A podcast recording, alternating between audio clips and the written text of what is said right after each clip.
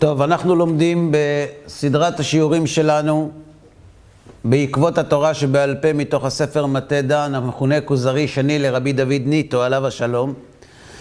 ובפרקים הקודמים ביאר החבר למלך הכוזרי את ההבדל שיש בין העיקרים לבין פרטי העיקרים, כאשר אנחנו עוסקים מן ההיבט של השכחה של העברת המסורה, והוא עורך חילוק על פי הרמב"ם, ומסביר שכיוון שבאותם ימים שחכמי התורה שבעל פה עסקו בה, התורה שבעל פה לא הייתה כתובה, לכן כל המידע הזה, כל המטען ההלכתי הזה, היה נישא בראשם של תלמידי החכמים.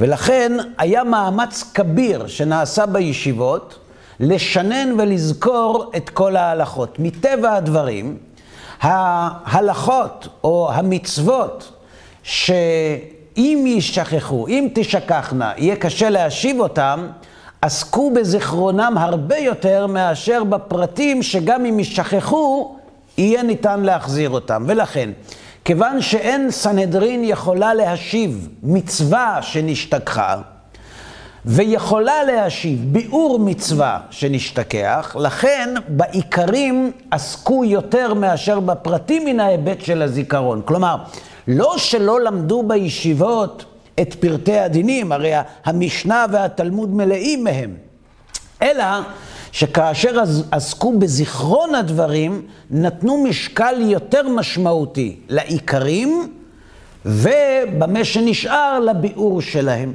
וזה מה שהוא כותב כאן עכשיו בסיכום. עוד יש לך לידה, שכל מגמת החכמים והתלמידים הייתה לשמור העיקרים ופירושם.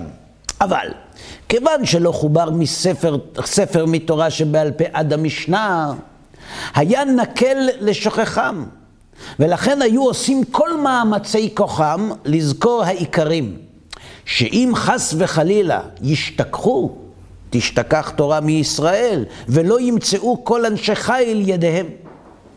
כי איך יודע, או איך יוודע, שהכותב שתי אותיות בשבת חייב משום מלאכה. זה עיקר. זאת אומרת, אנחנו יודעים שאסור לכתוב בשבת ואסור למחוק בשבת, נכון? איך נדע שכתיבת שתי אותיות מחייבת משום מלאכה? הרי אין לנו דרך להחזיר את ההלכה הזאת, וכיוון שהיא הלכה עיקרית, את ההלכות העיקריות זכרו היטב, וכן בתרפויות. מי יאמר שכל מה שמנו חכמים בפרק אלו טרפות נכלל בתורה תחת סוג הוא בשר בשדה טרפה. כלומר, 70 מיני טרפות, שיש לנו רשימה שמועברת ממשה רבנו בעל פה, וחז"ל מעבירים אותה מדור לדור, כולה, כל הרשימה כולה יושבת על, על שלוש מילים, על פסוק אחד, ובשר בשדה טרפה לא תאכלו. אמנם, בפירוש העיקרים אינו כן.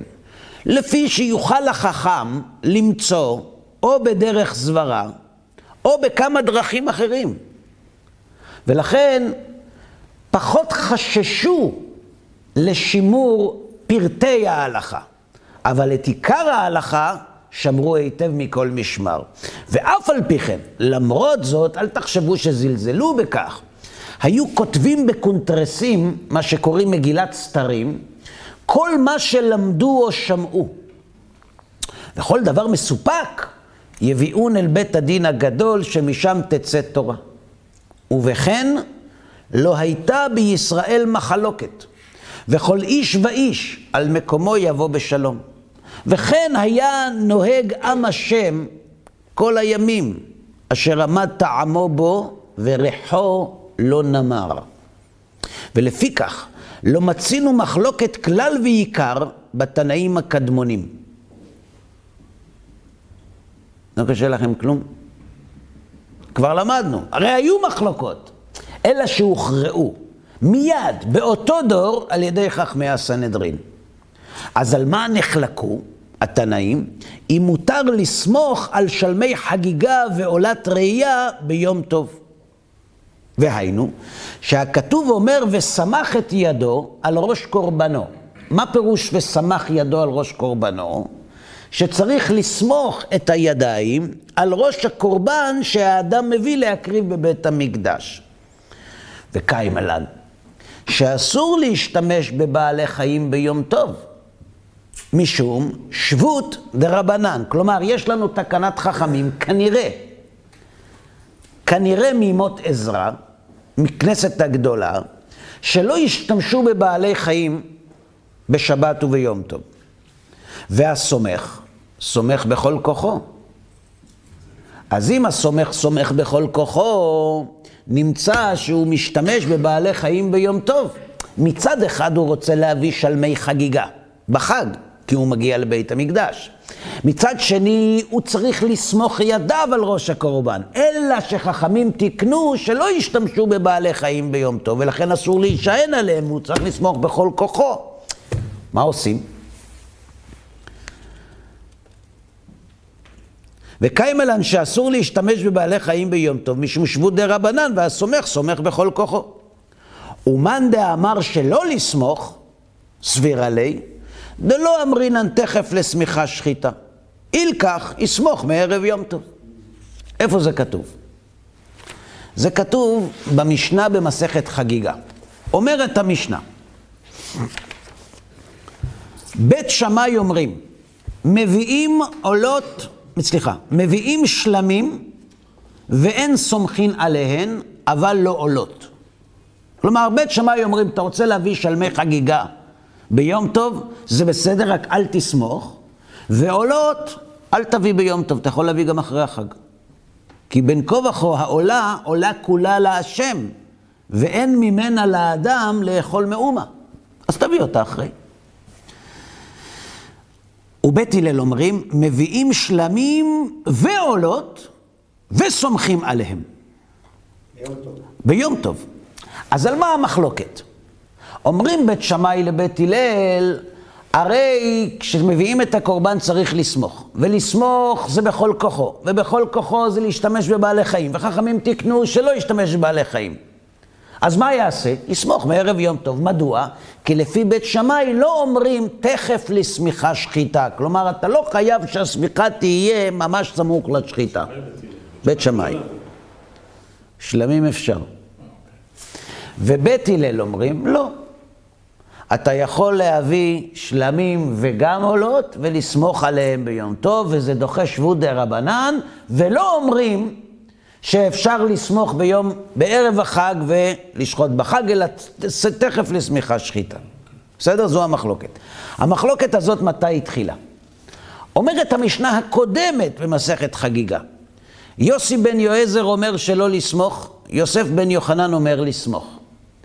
מי הם? הם הנשיא ואב בית הדין, שהיו בתקופת השמד, בתחילת תקופת הזוגות, יוסי בן יועזר ויוסי בן יוחנן. והם חלקו אם לסמוך או לא לסמוך. והורישו את המחלוקת הזאת, כיוון שבית הדין הגדול לא נתכנס מחמת השמד, עברה המחלוקת הזאת לראשונה בהיסטוריה היהודית לדור אחר, שלא הוליד את המחלוקת הזאת. יהושע בן פרחיה אומר שלא לסמוך,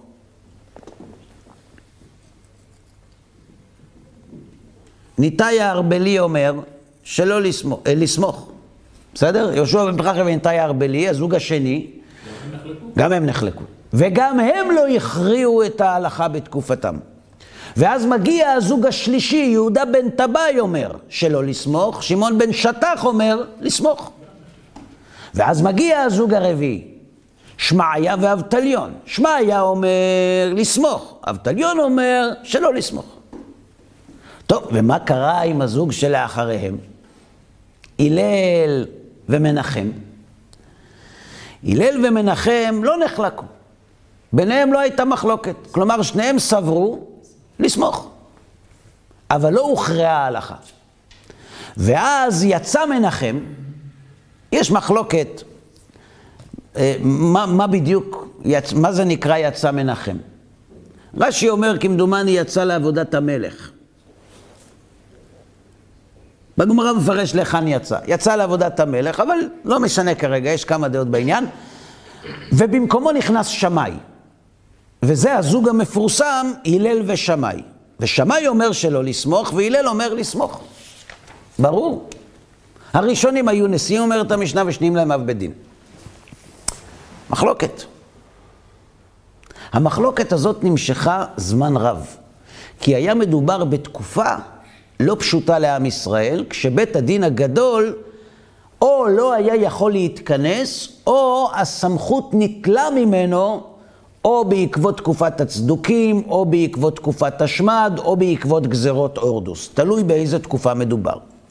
בכל מקרה, כותב רבי דוד ניטו, וקיימלן שאסור להשתמש בבעלי חיים, אילקח יסמוך מערב יום טוב, וזוהי לבדה מחלוקת שנמצאה בין התנאים הקדמונים, זיכרונם לברכה, עד תקופת הלל ושמאי. כלומר, ממות משה ועד הלל ושמאי, אין לנו זיכרון ממחלוקת שנותרה על כנה יותר מן הדור שבו היא נולדה. אבל בתקופה של הזוג הראשון, כן. עדיין הקריבו בבית המקדש, זה היה בתקופה של בית המקדש השני הקיים. אז אתה שואל, מה עושים כשיש מחלוקת והיא עדיין לא הוכרעה? רגע לפני המחלוקת, מה היו עושים בפועל? יש מחלוקת. לא, מה הייתה לך. נתח... יכול להיות שנהגו לא לסמוך, יכול להיות שנהגו לסמוך, זה לא משנה. גם אם נהגו לסמוך, מגיע אחד מבני הזוג ואומר, יש בעיה לסמוך, או שהמחלוקת נולדה בעקבות הגזרה שגזרו חכמים, לא. לא שלא לסמוך, שלא להשתמש בבעלי חיים ביום טוב. וכיוון שהם גזרו שלא להשתמש, וזו גזירה יחסית חדשה, שכנראה נולדה, כנראה, לא בטוח, אבל כנראה נולדה בסוף תקופת כנסת הגדולה. מי היה חי בתקופת כנסת הגדולה? שמעון הצדיק, שתלמידו היה אנטיגונוס, שתלמיד, שתלמידיו היו יוסי בן יועזר ויוסי בן יוחנן. אז יכול להיות שבעקבות התחדשות ההלכה בעניין הזה, כלומר גזירת חכמים שלא להשתמש בבעלי חיים בשבת וביום טוב, כיוון שכך, או, אז מה עושים עכשיו? לסמוך או לא לסמוך? עכשיו, יכול להיות שלפני כן לא היו סומכים או כן היו סומכים. מסתבר שהיו סומכים, כי לא הייתה בעיה שלא לסמוך, כי עדיין לא נגזרה גזירה. אנחנו יודעים שכשבית המקדש היה קיים היו דברים שבבית המקדש כן עשו, למרות גזירות שגזרו על כל... אה, בסדר, עכשיו אתה מעלה שאלה חדשה, אין שבות במקדש. בסדר, צריך ללמוד את הסוגיה. אתה שאלת שאלה קודם, שאלת, רגע, ומה עשו לפני? אז או שנהגו לסמוך, ובא תנא ואומר שלא לסמוך, כי כך נתחדש לו, וצריך להימנות, לעמוד למניין ואחרי רבים להטות, ולא נמנו, או שיותר סביר לומר שכיוון שנתחדשה הגזירה תקופה קצרה לפני המחלוקת הראשונה הזאת, אז כרגע אנחנו מעבירים את המחלוקת מדור לדור עד שתתכנס הסנהדרין ותחליט. אבל הגזירה לא עוקרת את, ה, את, ה, את, את עצם השחיטה, הגזירה לא להשתמש בחיות בשבת, ולשחוט מותר, לשחוט זה לא שימוש בחיות בשבת? אתה שואל שאלה, עכשיו עני- שאלה הלכתית, רגע, אז אם אסור להישען, אז איך מותר לשחוט? בסדר, אז צריך ללמוד את הסוגיה בגמרא. אנחנו כרגע עוסקים מן ההיבט של העברת המסורה. מן ההיבט של העברת המסורה, אנחנו מגלים מחלוקת בפעם הראשונה שעושה רעש, כי היא עוברת מדור לדור. אומר רבי דוד ניטו, עליו השלום, שם בפי החבר שעומד בפני הכוזרי, דע לך שעד אותה תקופה לא הייתה מחלוקת, לא רק בעיקרים, אלא אפילו בפרטים.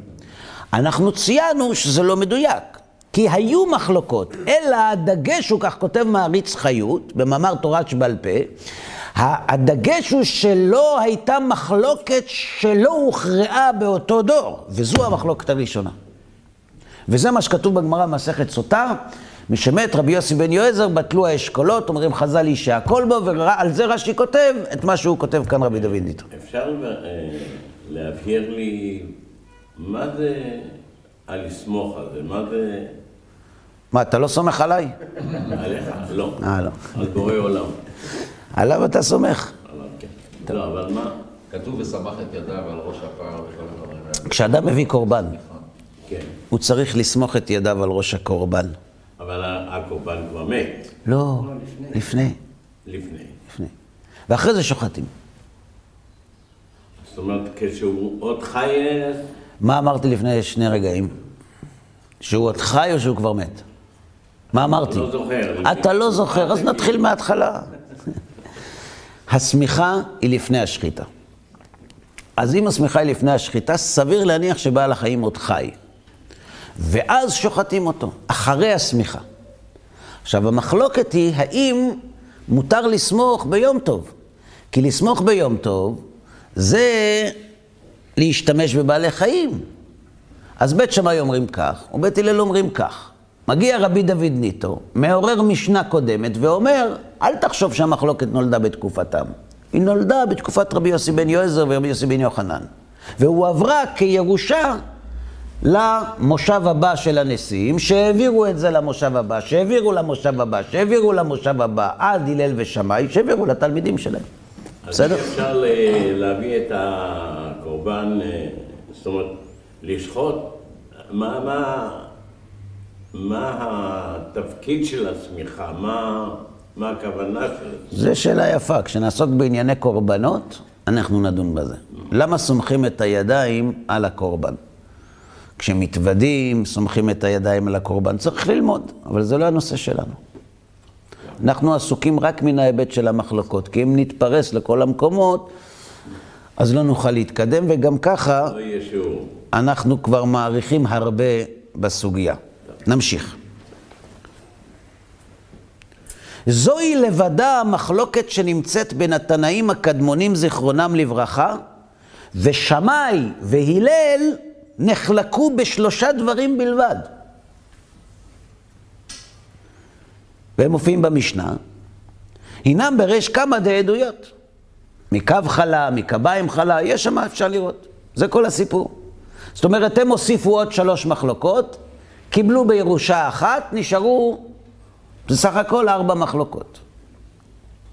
אבל משרבו תלמידי שמאי והלל שלא שימשו כל צורכם, ובמושג שלא שימשו כל צורכם, כבר הבאנו דברי הרמב"ם בהקדמה לפירוש המשניות, שמי שחושב שלא, שאני חוזר על זה שוב בכוונה, שמי שחושב שלא שימשו כל צורכם זה שלא העמיקו ולא למדו, אלה דברי מי שאין לו שכל, זה הלשון של הרמב"ם.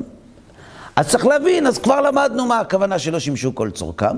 רבו מחלוקות בישראל, כלומר לא הייתה סנהדרין שתכריע. ורבו מחלוקות בישראל, ונעשה תורה כשתי תורות. כלומר, אם הייתה סנהדרין, האם היה אזכור לתקופת בית שמאי ובית הלל? סביר להניח שלא. אלא כיוון שהם היו קיימים בתקופה שסנהדרין לא התכנסה, נעשית התורה כשתי תורות. כדגרסינא בפרט הנקנקים ובתוספות שבית הלל. בסדר? שואל הכוזרי, ואיך היו נוהגים בשמיכה כל ימי משך המחלוקת?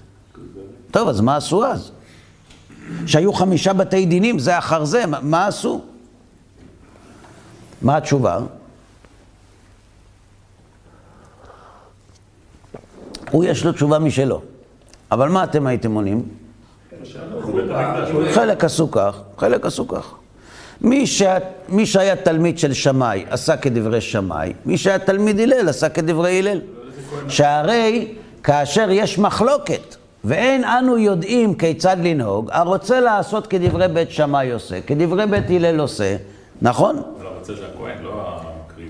המקריב. זאת אומרת, מי שתלמידו של לא, לא, אהרון, אני, לא מבין, אני חזרתי ללמד, לא מספיק ברור נראה לי, יש יותר מדי שאלות. הרוצה לעשות כדברי זה עושה, כדברי זה עושה, נכון? זה גמרא מפורשת. לכן, התשובה, מה עשו באותם ימים, תלוי. מי שסבר, היה אומר לו הכהן, רגע, אתה מאלה שנוהגים לסמוך או לא? הוא אומר, לא, אני כבר שמחתי בערב חג. או, בסדר גמור, אפשר לשחוט. אתה לא אומר, אני סומך עכשיו. אז תסמוך, ואחרי זה נשחט. עד כאן להיום.